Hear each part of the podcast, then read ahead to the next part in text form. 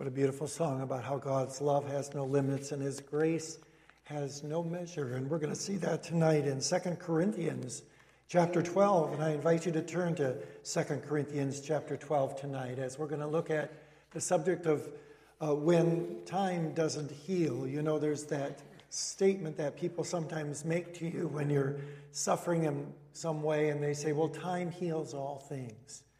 But that's not always true, and it wasn't always true for Paul. Time didn't heal all things for him, but he found something else. In 2 Corinthians chapter 12, page 1149, it says these words, and we're going to look at verses 1 through 10.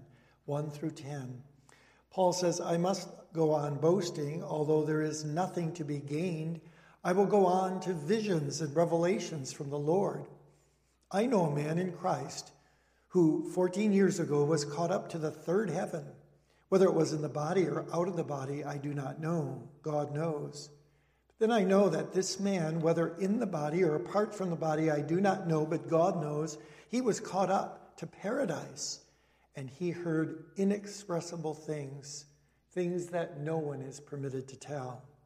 And I will boast about a man like that, but I'm not going to boast about myself except about my weaknesses. For even if I should choose to boast, I would not be a fool because I would be speaking the truth.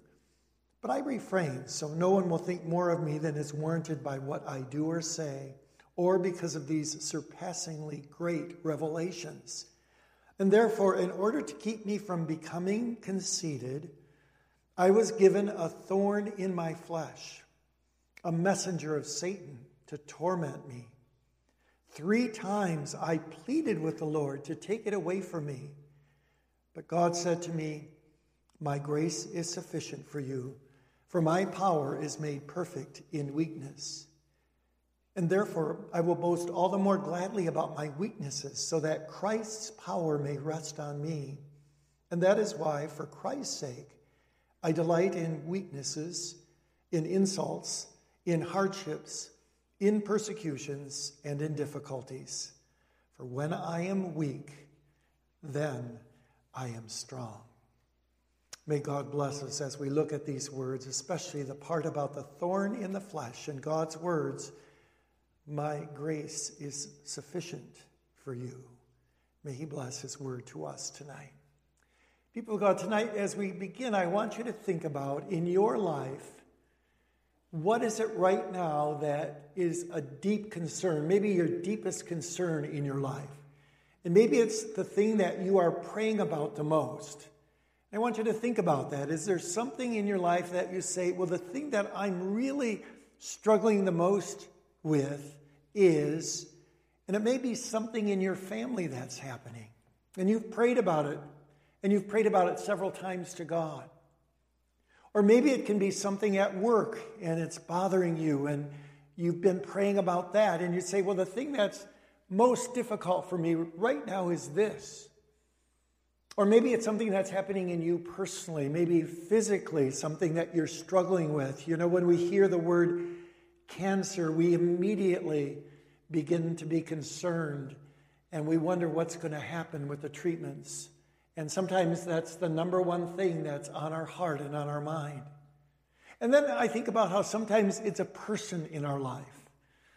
And it's a person that we're having a difficult time with, maybe somebody that was a friend at one time, or maybe somebody within your family. And it really is a concern. The deepest concern in your life right now, you would say, is this person. I don't know what it is, but I believe that every one of us has those things in our life that we pray about and pray about and bring to the Lord. And they are the biggest concerns that we have at that point in our life. And when I think about that, and I think about how people tell us, and they can so flippantly give us an easy answer, well, they'll say to us, well, time heals all wounds, so don't worry about that. It doesn't help us because we're in such great pain. You know, that reminds me then of Second Corinthians chapter 12, because here Paul writes about what happened to him. And he tells us that even though he is so blessed in so many ways by God, and he describes that in the first part of this chapter, he has seen these visions of heaven and even of paradise itself, yet he says, But there was a thorn that was given to me in the flesh, a messenger of Satan to torment me. And as he says those words, he, he describes something and he says, I prayed about it three times. I pleaded, I begged with the Lord to take it away from me. But obviously, from what he says here, the Lord didn't take it away from him. And we know that in our life there are times when we pray and we pray, and sometimes not just three times, but we pray repeatedly. Some of you have things you've been praying about for months and some of you for years, and you say, I've been praying about this, and it's not just three times, but it's been hundreds of times, and nothing changes. What can I do? Well, as we look at him and as we see him pleading with God about his thorn in the flesh, the interesting thing is God doesn't tell us, and he doesn't tell us exactly what it is. And people have speculated and they've said, well, probably it's something physical because he talks about a thorn in the flesh. And we know from other parts of the scriptures in Corinthians, First Corinthians, he talks about how uh, he has this problem that he has with speaking and that he doesn't come with great speeches. He doesn't come with wonderful words and persuading arguments, he says, but I come only in the power of the Holy Spirit. And he says in 1 Corinthians, I came to you in weakness and in trembling and in fear. So it could be that he may have had a problem with speaking in public and that it was so anxious for him. He came in fear, he says, and in trembling. And he says, I preach not with wisdom or, or persuasive words, but I rely on the power of God. Maybe that was his biggest struggle, and that's the thorn in the flesh he talks about. Or, or it could be that he was becoming blind because he writes in one of his letters, See with what big letters I write. And maybe as he was getting older, and he certainly was as he was writing his letters from prison and his letter to the Corinthians, it could be that his eyesight was failing him. And he prayed that God would give him good eyesight so that he could continue to do his work for Jesus Christ. And you see, it could be it was something like that, which it wasn't a selfish thing for him, but it was, Lord, if you're going to use me, help me. This thorn in the flesh, take it away. I write with such big letters to you, he says at one point. So we don't know exactly what it could be. It, it isn't that he tells us exactly what it is. Some people have speculated about it and they say, you know, with Paul, when he says this, he had been quite the persecutor of the Christians earlier in his life. And it could be that he had memories of those days when he actually was persecuting the Christians. In fact, you know, it was on the way, on the road to Damascus, when suddenly he heard a voice from heaven saying, Saul, Saul, why do you persecute me? And maybe he could have those flashbacks like some people have, where the memories are so vivid and so real, and there's the guilt of what he had done. And some people have that today where they look back and they see the past, and some of them have been in a war, and they have been. I've talked to many people who have been in war and had to kill people, and they have these terrible memories. I just came here from Hines Hospital on my way here, where I visited Claire Lanning, who was in the spinal cord injury part of that hospital. And when I went through that corridor today, I thought there's a lot of people in this place that probably have that post traumatic uh, disorder that they have these memories that haunt them, and it's the biggest thing in their life. We don't know if that's what Paul had and that's what he meant by his thorn in the flesh. And we don't know if it was people in his life. There were many people who were cruel to, to him. He, he writes in the chapter before this, in chapter 11, all about all the terrible things that happened to him. He says in chapter 11, Five times I received from the Jews the 40 lashes minus one. Now we can just read that and skip over it, but imagine that. Being so persecuted by people that hate you that they had a professional person hit you 39 times. They spared you the 40th to show that they were sparing you and were being kind. Five times he had the 39 lashes, the 40 minus one. Three times I was beaten with rods. Once I was pelted with stones. Three times I was shipwrecked and I spent a night and a day in the open seas. I've been constantly on the move. I've been in danger from rivers, in danger from bandits, in danger from my fellow Jews, in danger from the Gentiles, in danger in the city, in danger in the country, in danger at sea, and in danger from false believers. I've labored and I've toiled and I've often gone without sleep. I've known hunger and thirst. I've often gone without food. I've been cold and naked. He says, and besides all that, I face daily the pressures of my concern for all the churches. And so he talks about it, and we can just read it and sit back and say, oh, that's too bad. But imagine what he's talking about being beaten with rods, being lashed 39 times, three times, having people hate him so much in the cities, in the country, wherever he went. There were people that he could think of that were so cruel to him. Is that his thorn in the flesh? People who just plain despised Paul. And so he doesn't tell us. And another thought that many people have is that he had what so many people have, and that is temptations were like a thorn in the flesh, particularly for many people, sexual temptation. And Paul writes in Romans, The good that I would, I do not. But the evil that I don't want to do, that's what I practice. O wretched man that I am, he says. Who will deliver me? And so you see, we don't know what it is, but in a way, it's a good thing that God doesn't tell us exactly what his thorn in the flesh is. Because all of us can identify with the thoughts that he gives us here. And the thought is that it is something so painful, it is something that is from Satan, and it is something that tormented him. It was terribly painful. Now, what can he do? Time does not heal all wounds. Three times he said, I pleaded with the Lord to take it away from me. And you know, each of us knows that there are things in our life that we have prayed about and you are praying about maybe now, but they haven't been taken away. What does God say?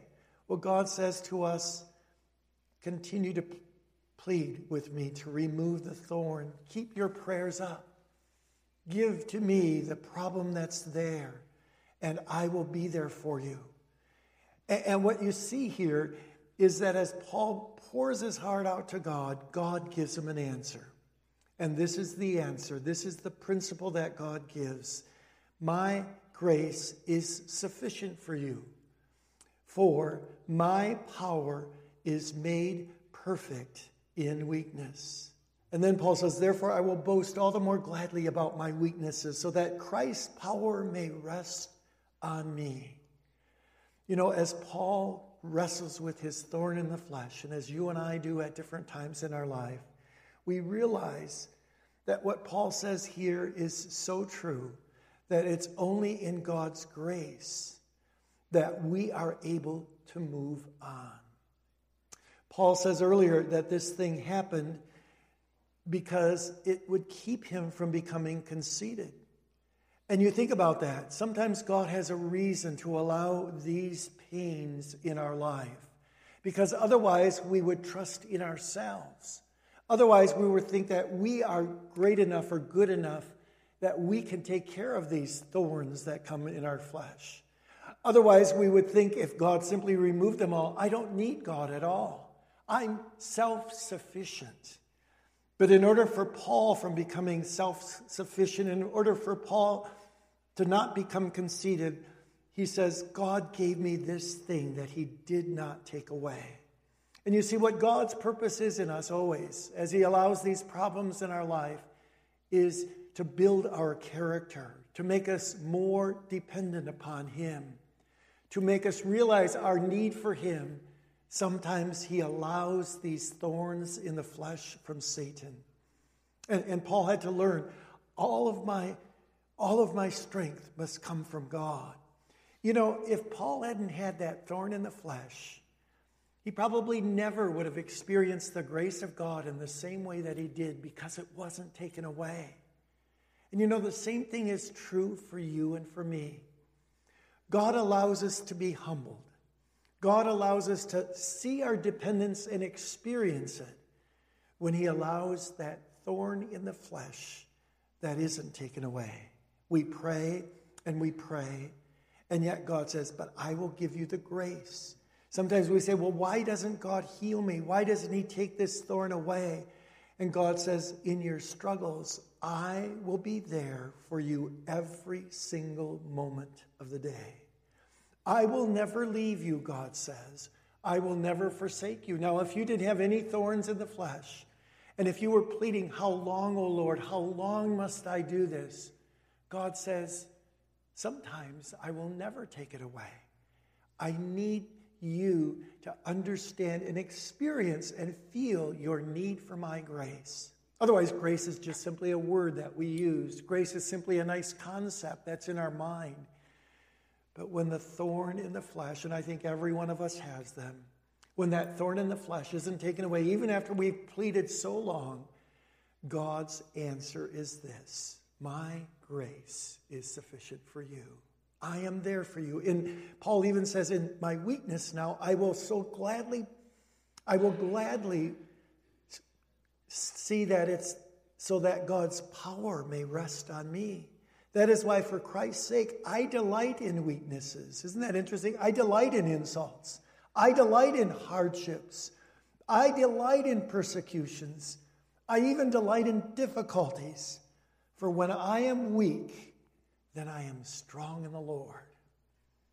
Now, people of God, we might not like it that God has to teach us this way, but sometimes it's the only way that we're going to hear the voice of God.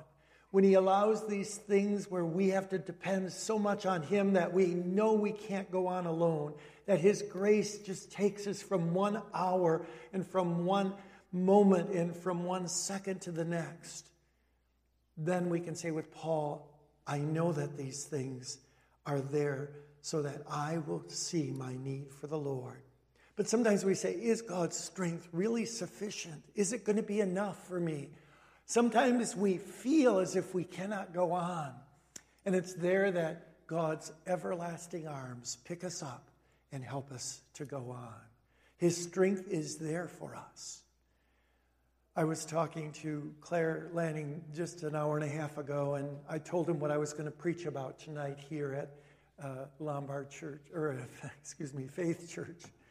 And uh, I, I, told him I would be coming here to Elmhurst, and he said, Well, and I told him it was going to be about God's grace being sufficient. And he said, Well, tell him about me. Tell him that I know God's grace is sufficient for me. And it's so interesting because with Claire, I, don't know what I would do if I was laying in that bed, but he's in a, bed in the spinal cord injury and he's paralyzed from the neck down. He can't move any of his body. I don't know how I would react and how I would be, but every single time, and I visited him every week since August when he had the accident, the car accident that paralyzed him. And every time he says, But I love the Lord and I know he's with me. And he knows that God is going to carry him through, whatever way God does that. And the strength of his faith in the Lord is just something amazing to see. So he said, Tell them about me. And he says to me, I, I never shed tears for myself. He said, When you tell me about how much God loves me, and I've seen it, then the tears come. When you tell me, I sometimes tell him how many people are praying for him, then the tears start to fall. But he said, Not once have I, have I cried for myself. I know that God is with me. You know, sometimes we argue with God. Sometimes we feel that God won't give us enough strength to go on. There's a wonderful story about several people that were on an airplane and they were going to go up in this airplane. And as they were uh, on the way on the trip, it happened that there were parachutes in that airplane and they were going to go and parachute out, but they were kind of nervous about it and they didn't know if they could do that. And then the pilot announced, and it was true, that there was something wrong with the engine and that they had to leave quite quickly. They all had to get out. So they got their parachutes on. And as they got their parachutes on, there was an attendant right by the door where they were supposed to go out. And it's so interesting because as each one of them came to the door. Each one had, and it's almost humorous. The first one came and they said, But, you know, can I have a different color parachute? I've got a green one and I want a blue one. And they said, No, your parachute is exactly enough. That's all you need. Don't worry about a different color one. And then the next person came and they said, Well, can you give me something because my stomach gets kind of churney when I have to uh, go out. I'm afraid of heights. And they said, No, your parachute, that's enough for you. That's all you're going to need. That will save you. That will uh, bring you down to a safe landing. And then the next one came, and they had some other thing that they were concerned about. And every one of them had something else that they would argue about it. And they said, No, your parachute is enough. It's all you need. And you know, sometimes we're like that. We, we have all kinds of ideas for God. We kind of argue with God. We want Him to change this our way. We want Him to do this our way. And we don't think He's sufficient and His grace is sufficient. But here's what Paul says The Lord answered me after I prayed three times, My grace is sufficient for you, for my power is made perfect in your weakness. You're going to see how much and that's the takeaway God gives to us tonight. The takeaway is that God's grace is sufficient for us. This past week, as I go back and forth from uh, our home in Orland Park, I go to Park Place here in Elmhurst uh, three times a week to work as the chaplain right here. And I often listen to different books, but also some music sometimes. And this past week, I just happened to have in my car some of the old uh, Knickerbocker uh, CDs from the records that they used to have. One of the CDs is exactly the picture on the CD that my dad had the record of the Knickerbockers chorus years ago. And I think one of their most beautiful songs that they used to sing is the song, There is a Balm in Gilead. And you remember how they could sing it with such dynamics and such a beautiful way. Mr. Kickert had just this amazing way to lead that men's chorus. Never, ever I heard anything like it. There is a balm in Gilead to heal the sin sick soul. And it says that balm is God's wonderful, wonderful gift of Himself and His grace for us.